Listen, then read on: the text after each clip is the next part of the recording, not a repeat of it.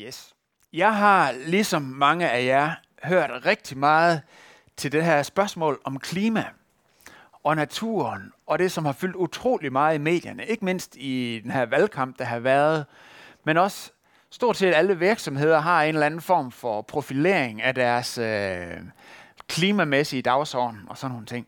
Det fylder rigtig meget, og jeg synes faktisk også, det er et rigtig interessant emne. Det er interessant, at der er kommet så meget fokus på det. Og øh, noget af det, som jeg har været særlig interesseret i, er de her snitflader, hvor det her spørgsmål med naturen og klimaet og de her ting, er en snitflade med vores kristne tro. Og det har jeg sådan gået og tænkt over, det kunne da være skægt at sige noget omkring det. Så øh, derfor havde jeg bestemt, at i dag der skulle øh, overskriften være klimakristen. Og vi skulle øh, prøve at fokusere på, hvad Bibelen havde at sige om det. Og så kom jeg i gang med at skrive på det i den her uge, og research og sådan noget. Og inden jeg har fået skrevet indledningen, så var der allerede en hel prædiken. Og hvad gør man så? At man laver en mere. Så vi nøjes altså ikke med den her søndag. Men øh, og prædikenen i dag bliver sådan set bare en indledende note til behandlingen af klimadebatten, som så fortsætter næste gudstjeneste. Og i dag vil vi se på forholdet mellem troen og naturen, og næste gang vil vi så se på forholdet mellem troen og øh, klimadebatten. Det er det første, jeg gerne vil sige. Det næste, jeg gerne vil sige, er, at, surprise, jeg er faktisk ikke naturvidenskabsmand.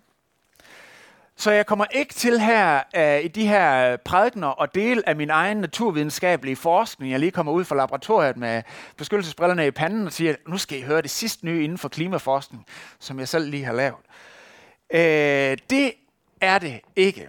Uh, det er ikke øh, biologitimer, det er en prædikenserie.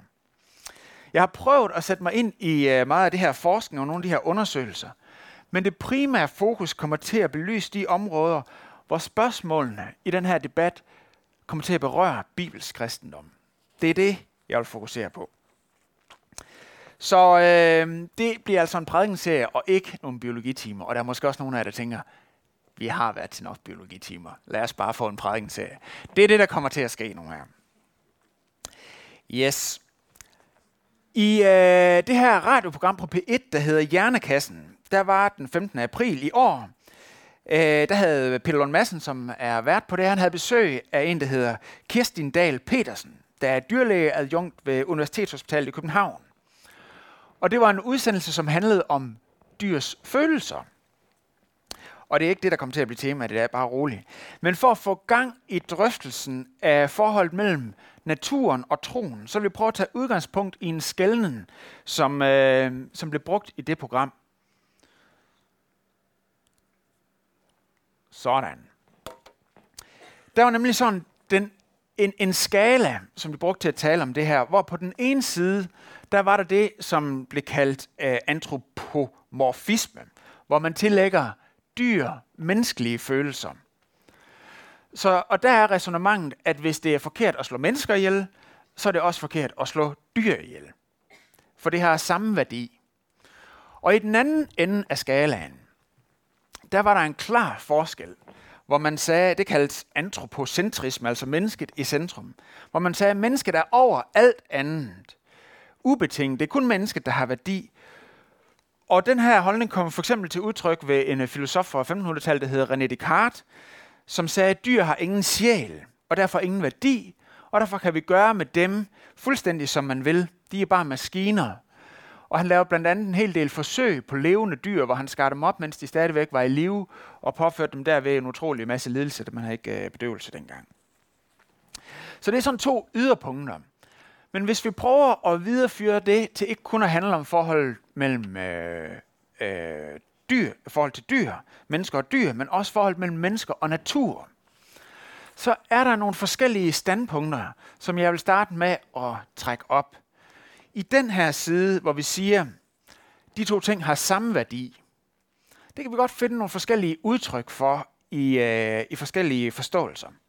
Blandt andet i naturreligioner, animistiske religioner, som de kalder eller som de kaldes, hvor man siger, naturen har en iboende ånd og er hellig i sig selv. Det er der, man har udtryk som moder jord. Og man kan sige, her er et helligt træ, eller her er et helligt dyr, kon er hellig eller sådan noget. Det er et eksempel. Et andet eksempel er det, som kaldes panteisme. Pan betyder alt, og teisme det er noget med til os Gud, hvor man siger, at Gud er i alt, hvad der eksisterer, eller Gud er alt. Hvor Gud bliver set som et samlende udtryk for naturens kræfter. Og siger, at Gud adskiller sig ikke fra naturen som sådan. Det kan man for eksempel finde en moderne øh, forsker, der hedder øh, Jakob Wolf, der har skrevet en meget kendt bog, der hedder Rosens Råb. Øh, en dansker er han. Hvor han siger, at hvis vi tilbeder naturen, eller det kan vi for, den er hellig, ligesom Gud er hellig. Hvis, hvis Gud er hellig, så er naturen det også, for Gud er i stenene, Gud er i træerne, Gud er i dammen fra min kaffe. Øh, det er et andet synspunkt, panteisme. Et tredje synspunkt, som siger, at alting har samme værdi, er materialisme forstået som evolutionsbiologisk virkelighedsforståelse. Hvor man siger, at der er ingenting, der har en særlig værdi som sådan. Fordi alt, øh, der er ingenting, der har et særligt bestemmelse eller formål, fordi alt er kommet ved en tilfældighed, opstået tilfældigt, øh, via naturlig udvælgelse over millioner af år. Så der er altså forskellige synspunkter, der siger, at alt har samme værdi i den ene side af skalaen. På den anden side er der altså, nogle synspunkter, hvor man siger, at naturen har ingen særlig værdi. Det kan vi fx finde i en græsk virkelighedsforståelse. Platonisme kan vi kalde den her. Hvor man siger, at det værdifulde, det er sjælen, eller ånden, eller tankerne, idéernes verden, som den græske øh, filosof Platon sagde. Og ud fra det verdensbillede, så ser man, at kroppen og naturen, det skabte, det er noget beskidt, det er noget primitivt, det er noget værdiløst, som man skal prøve at distancere sig fra og blive skilt fra, for at blive et oplyst menneske. Så der er naturen øh, noget lavere stående. Faktisk så kan man også finde antræk til det synspunkt inden for nogle forskellige udsagn inden for kirkehistorien. Altså inden for vores egen troshistorie. Hvor man siger, at jorden og naturen er ligesom en synkende skude. En, øh, en, øh, et skib, der er sejlet er i stykker, og øh, det er ved at synke, for det er simpelthen i så dårlig stand. Det vil synke, og så vil det gå under på et tidspunkt, men det er også forholdsvis lige meget, fordi vi er nemlig på vej til et andet sted, til himlen. Og det er det, det drejer sig om. Så jorden behøves vi ikke rigtigt at passe på. Sådan har man sagt eksplicit på nogle tidspunkter i kirkehistorien. Og en gang imellem har der sådan været, ja, man har ikke så måske sagt det direkte. Og det må, vi, det, må, det må vi jo sige, okay, selvom det ikke har nogen som helst basis i Bibels kristendom, så er der kommet øh, sådan en udsagn til udtryk en gang imellem.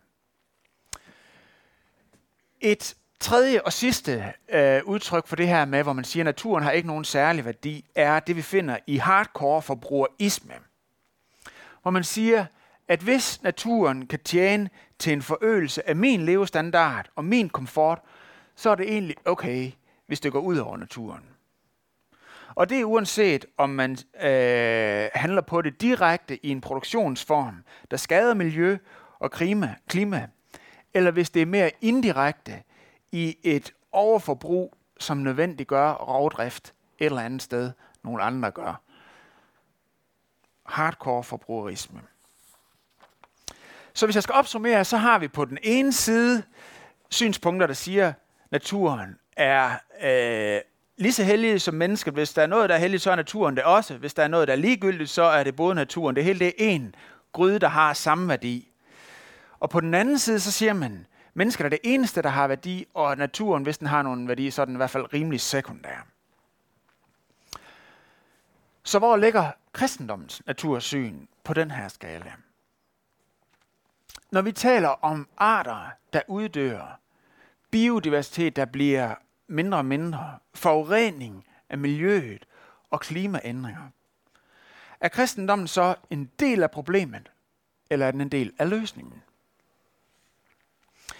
Og jeg vil prøve at præsentere jer for to forskellige forskere, der siger to forskellige ting til det her spørgsmål. Den første er fyren her. Han hedder Lynn White. Og han øh, var amerikansk professor. Øh, ikke i øh, naturvidenskab, men i historie.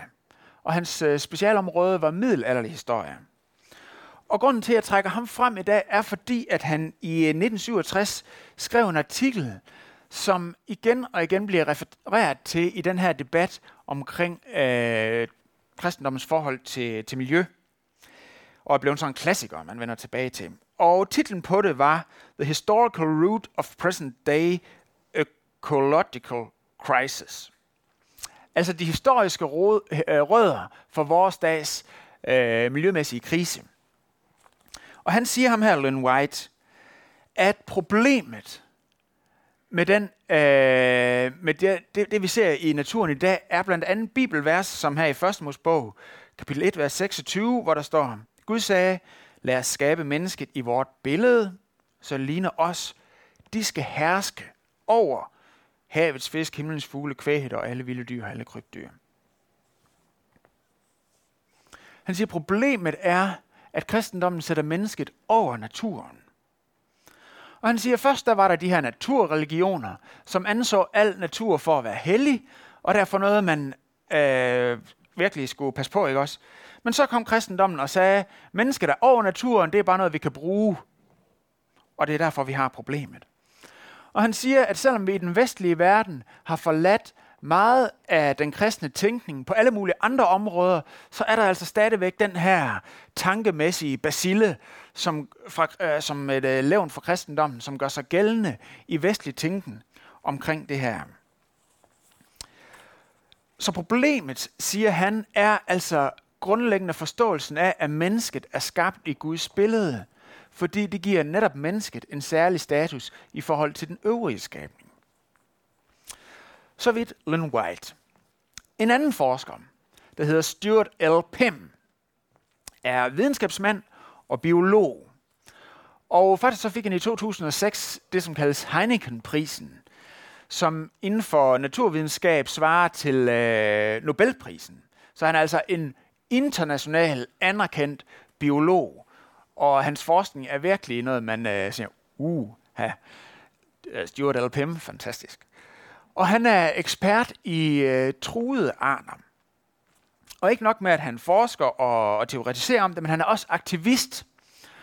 Og øh, nogle af de ting, som han blandt andet har været med til, det er, at han har været med til at købe nogle arealer nede øh, på Brasiliens vestkyst, øh, for at beskytte en uddøende race, som hedder The Golden Lion Tamar, eller Tamar, eller hvordan det nu skal udtrykkes. Det er altså en lille løverace på størrelse med en kat, og øh, som han har forsket noget i, og været med til at købe nogle arealer, så to forskellige områder kunne blive sammensluttet, og der skulle være mulighed for, at øh, de her to forskellige, øh, hvad hedder det, ikke stammer, men altså to forskellige flokke, kunne parre sig med hinanden, og dermed øge muligheden for overlevelse. En anden ting, som han har været med til, ham her Stuart Alpem, er, at han øh, i et andet øh, sydamerikansk land har været med til at arbejde imod ulovlig træfældning. Det er dernede, hvor der er meget mafia, der, og der var en mafiaboss, som ønskede at tjene penge på det her, og derfor fældede ulovligt øh, øh, det her urskov. Og det her Stuart og hans venner så betalt ham for at stoppe med, så han er stoppet med det. Og øh, han er altså en af bannerførende i den her debat, og øh, han siger, øh, eller han blev spurgt i et interview i New York Times, er du religiøs? Og han siger, oh yes, I'm a believing Christian, siger han. Ja, jeg er en troende kristen. Og han fortsætter i min oversættelse. Han siger, for således elskede Gud verden, at han gav sin eneste søn. Og det betyder for mig som kristen, at vi har et ansvar for verden. Vi kan ikke formålsløst ødelægge skove, have og lade arter uddø.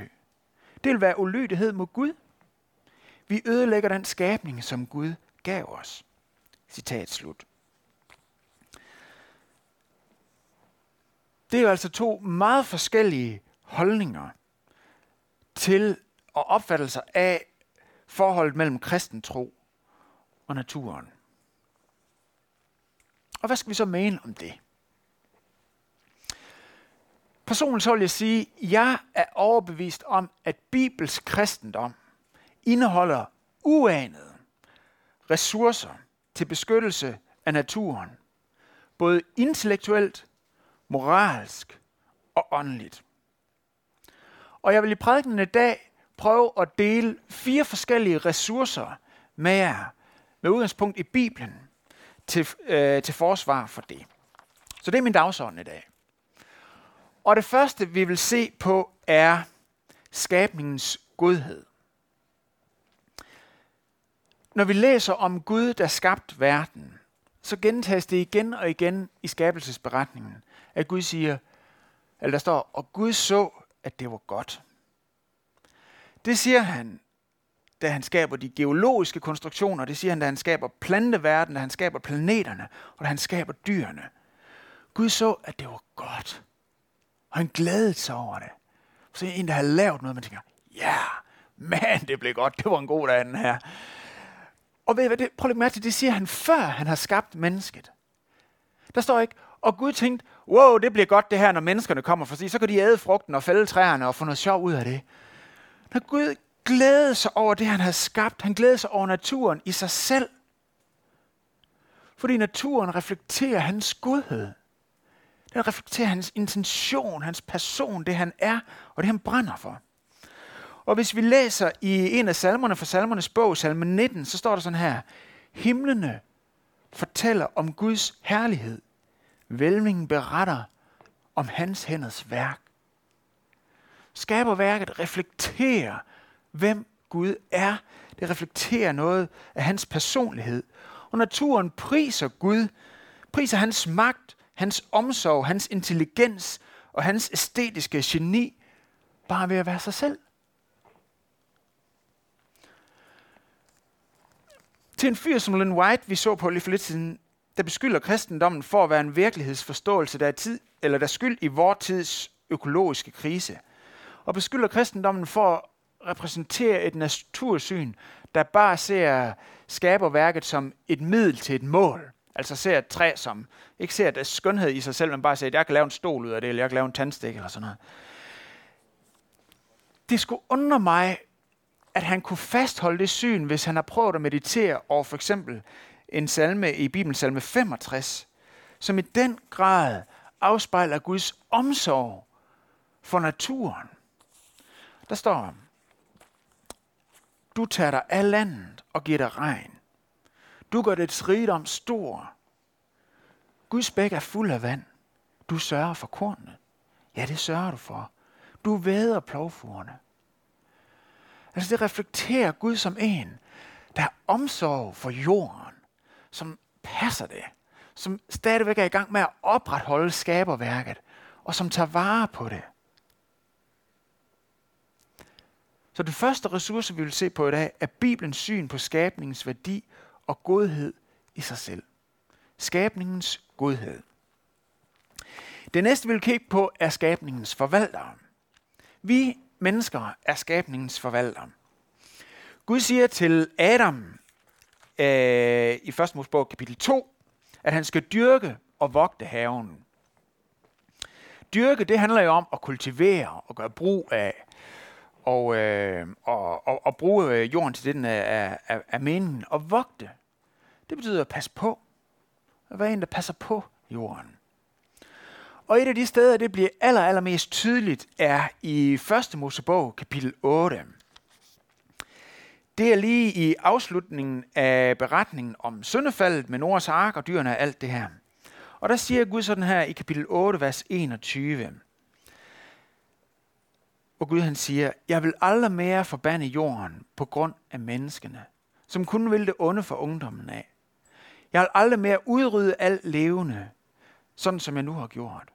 Så længe jorden står, skal såtid og høsttid, kulde og varme, sommer og vinter, dag og nat ikke ophøre.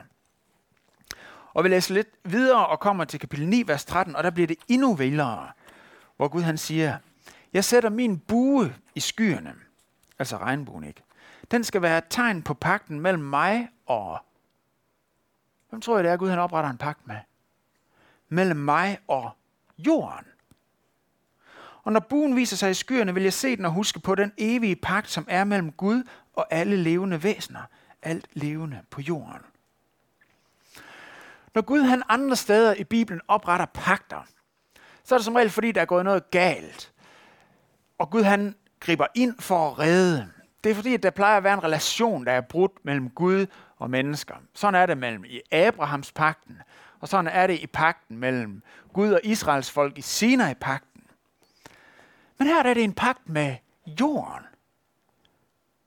Det er et spøjst udtryk. Er det så fordi, at jorden har syndet? Nej, det er fordi menneskene har syndet. Og jorden skal reddes, ikke for dens egen synd, men for menneskers ødelæggelse. Så når vi passer på jorden, så er vi altså på Guds side for at passe på jorden.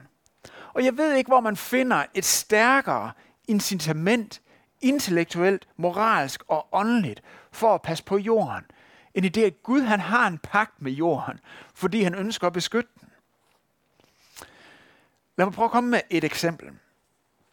I 5. Mosebog, kapitel øh, 25, vers 4, står der, Du må ikke binde munden på en okse, der tærsker. Det står i Guds lov. Og måske tænker du, og oh, det er da et af de steder i Guds lov, som der ikke er særlig stor sandsynlighed for, at jeg kommer til at overtræde, for det er ret sjældent, jeg ser en okse, der tærsker. Og jeg har aldrig nogensinde forestillet mig, at jeg skulle gå hen og sådan lige få lyst til at binde munden på den. Så det er nok ikke noget, der kommer til at blive en øh, udfordring her. Men selvom det er lidt en, en, en fjern situation, der nævnes, så vil vi lige prøve at kigge på, på, hvad det er, det beskriver. Det man gjorde dengang, når man skulle tærske, det var, at man lagde nene med aks og kerner og det hele ud på noget klippegrund, og så havde man sådan en tærskeslæde med en masse vægt på, så man bandt en okse foran, og så skulle den gå rundt i det her korn. Og så ville kernerne lige så langsomt blive skilt fra, fra halmen. Og så oksen, når den gik der og blev sulten, så ville den sige, wow, lækker korn, jeg bukker mig lige ned og spiser noget af det.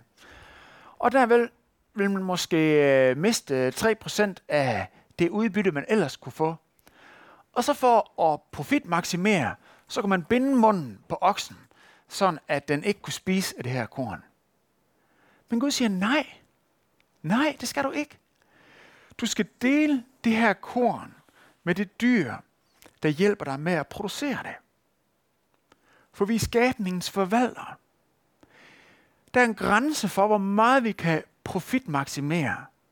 Fordi at vi i det at bruge af jorden skal tage vare på skabningen. Også en okse. Det er den anden ressource, vi skabningens forvalter. Så vil vi kigge på skabningens fald. Hvis du er ikke troende, så kan du nemt have stor, stor omsorg for klimaet og miljøet og naturen osv. Og det kan man være passioneret og helhjertet omkring. Men du har et spørgsmål, og det er, hvad er der egentlig galt med, at arter uddør, men bare lad dem uddø? Det er sådan, du kom her. Naturlig udvælgelse. Nogle arter må dø, så andre kan overleve, og vi var heldige at overleve. Og det er ligesom logikken. Den stærkeste overlever. Ja, det er ligefrem den måde, udviklingen bevæger sig fremad. Vi er bare en del af naturen, og grunden til, at vi øh, har det så godt, det er fordi, at vi har øh, undertrykt andre arter, som så må dø, og vi har udviklet os osv. osv. Så hvad er der egentlig galt med at lade andre arter dø? Hvad er der galt med at fælde regnskovene? Det er jo det, naturen gør. Det er den måde, naturen fungerer på. I Esajas kapitel 35, der står der, at en dag vil Gud også gribe ind for at genoprette naturen. Der står, ørkenen og det tørre land skal juble og glæde sig. Ødemarken skal juble og blomstre. Den skal blomstre som rosen, juble med stor fryd. Det er derfor, vi har den her julesang, der hedder Blomster som en rosengård.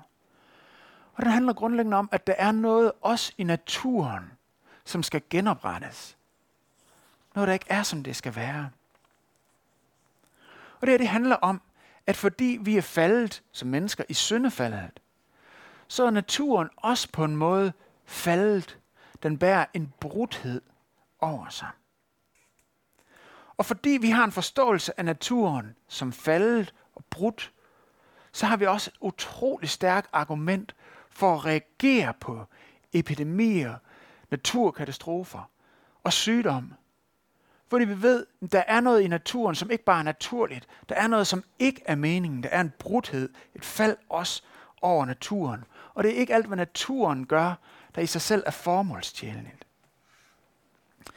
Der er en fransk filosof, der hedder Albert Camus, som er, han var eksistentialistisk filosof, og han skrev i øh, 18, 1947 en roman ved navn The Plague, på dansk Pesten. Og den handler om en landsby, der bliver ramt af en pestepidemi. Og så filosoferer, filosoferer forfatteren over, hvorfor at man egentlig skulle blive og bekæmpe den her epidemi, i stedet for bare at flygte. Hvad skulle resonemanget være for det? Og han øh, tænker over det her, han siger, mm, hvis man er religiøs, så vil man jo nok sige, at pesten er et udtryk for Guds vilje, fordi Gud har skabt verden, og Gud er almægtig osv. osv. Så derfor at blive i landsbyen og bekæmpe pesten, vil faktisk være at kæmpe imod Gud, og det er ikke en god idé. På den anden side, hvis man er sekulær øh, og har et ateistisk mindset, så vil man se øh, pesten som en del af naturens orden. Og blive og kæmpe imod pesten vil være at kæmpe imod naturen selv, og det var heller ikke en god idé. Og det, som man mangler Albert Camus for at få sin øh, tankemæssige linje til at gå op, det er en forståelse af skabningen som faldet. Der er noget i naturen, som ikke er, som det var. Der er noget, der ikke er, som det skulle være. I Johannes evangeliet kapitel 11, der læser vi om, hvordan en af Jesu gode venner, Lazarus, han var død. Han var blevet syg, og han døde. Og der står ikke, at Jesus han så gav sig til fremt og bede, ja, åh min far, det er jo også, du har jo skabt øh, tingene, og vi forstår det ikke altid, men det må vi jo bøje os for. Det var ikke det, Jesus han sagde. Der står i den danske oversættelse, at Jesus blev stærkt opbragt og kom i oprør. Øh, kapitel 11, vers 33 og 38. Men selvom der står det, at han blev stærkt oprettet, så er det faktisk en meget mild oversættelse af det, der egentlig står på græsk. Der står faktisk, at Jesus blev vred. Han blev rasende. Han blev rasende over det her, det skete. Og brudheden i skaberværket. Han blev rasende. Han sagde, det er ikke sådan her, det skulle være. Der skete noget her, som ikke er i overensstemmelse med sådan Gud, han havde intenderet det, da han skabte det. Lazarus er død. Han blev rasende. Der er noget i skaberværket, som er brudt. Jesus han gav sig selv i døden for at gøre en ende på skabningens fald, på skabningens brudhed. Han kom selv og gav sit liv for at kunne gøre en ende på det, som var gået galt, uden at skulle gøre en ende på os. C.S. Lewis, som er en engelsk øh, forfatter og historiker, siger øh, sådan her. Kan jeg få dig til at trykke den ind frem, Christian? Den er vist stået her. Han siger i sin bog Mere Christianity, i min oversættelse, citat, konfronteret med kraft, kan den sekulære sige, hvis du bare kunne se det fra en anden vinkel, så vil du indse, at det er sådan, tingene må være. Hvis du bare inden kunne se det fra naturens vinkel, eller fra en Guds vinkel, eller fra skæbens vinkel, eller hvad det måtte være. Den kristne svarer, sig ikke sådan noget forbandet vrøvl. Det står der faktisk. Kristendommen er en kæmpende religion. Den siger, at Gud skabte verden. Men den siger også, at meget er gået galt med den verden, som Gud lavede. Og at Gud insisterer på, jeg insisterer højlydt på, at vi arbejder for verdens genoprettelse. Citat slut.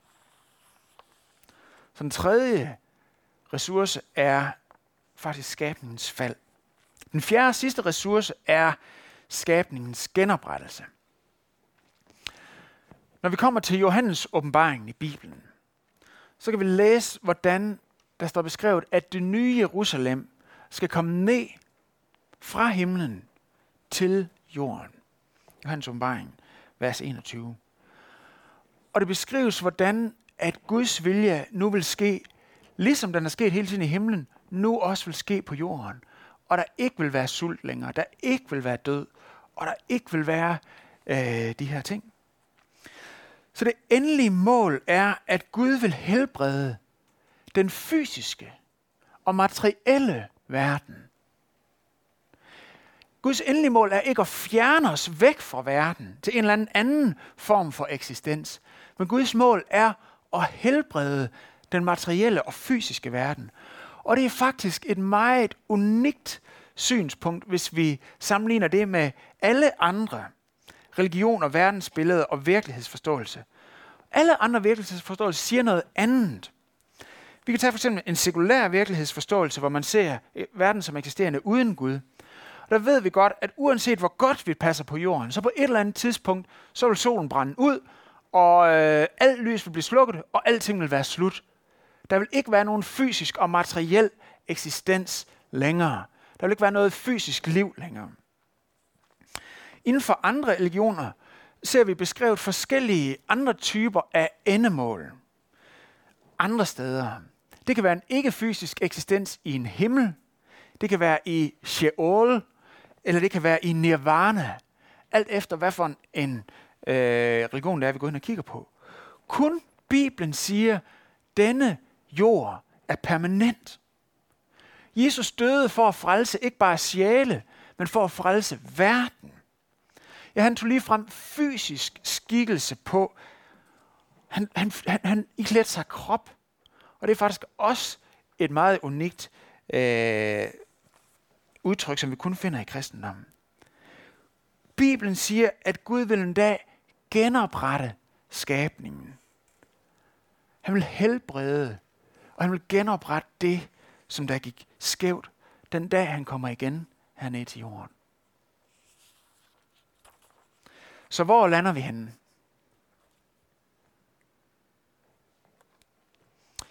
Hvis vi siger, alt har samme værdi, ligesom de her synspunkter, vi starter med at kigge på, alt har samme værdi, så siger vi enten, naturens liv er helligt, ligesom menneskelivet, fordi alt har samme værdi. Eller vi siger, menneskelivet er tilfældigt og formålsløst, fordi mennesket er et, ops, øh, et højere udviklet dyr, ligesom resten af naturen.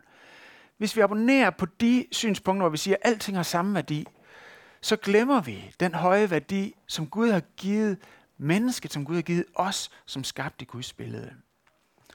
På den anden side, hvis vi siger, naturen har ingen værdi, så den behøver vi ikke passe på, så glemmer vi den værdi, som Gud selv tillægger naturen. Og så kommer vi til at modarbejde hans hjerte for naturen og det skabte. Så derfor, Gud har det hele i sin hånd. Både os og naturen. Og vi har fået en særlig opgave i forhold til naturen. Og det er at passe på den. Ligesom Gud ønsker at passe på den. Så det var egentlig indledningen til drøftelsen af forholdet mellem naturen og klimadebatten, som vi vil se nærmere på i næste gudstjeneste. Men jeg vil slutte den her gudstjeneste med at opsummere. For det første, så ser jeg ikke nogen tro, nogen livsfilosofi eller noget verdensbillede med et mere robust og intellektuelt konsistent forsvar som ressource i omsorgen for naturen end bibelsk kristendom. Og de her fire ressourcer, skabningens godhed, at vi er skabningens forvalter, skabningens fald og skabelsens genoprettelse. For det andet, så ser jeg heller ikke nogen friere og mere frimodigt udgangspunkt for omsorg for naturen end netop Bibels kristendom. Fordi byrden for klodens overlevelse hviler ikke alene på vores små menneskelige skuldre. Men Gud selv oprettet en pagt med, med skabelsen. Og han vil arbejde med på vores indsatser. Fordi at vores små indsatser i sidste ende er egentlig at arbejde med på Guds hjerte for det her. Og en dag vil han selv træde ind på scenen for endegyldigt at genoprette og rense og helbrede også den fysiske verden. Lad os rejse os op og bede sammen.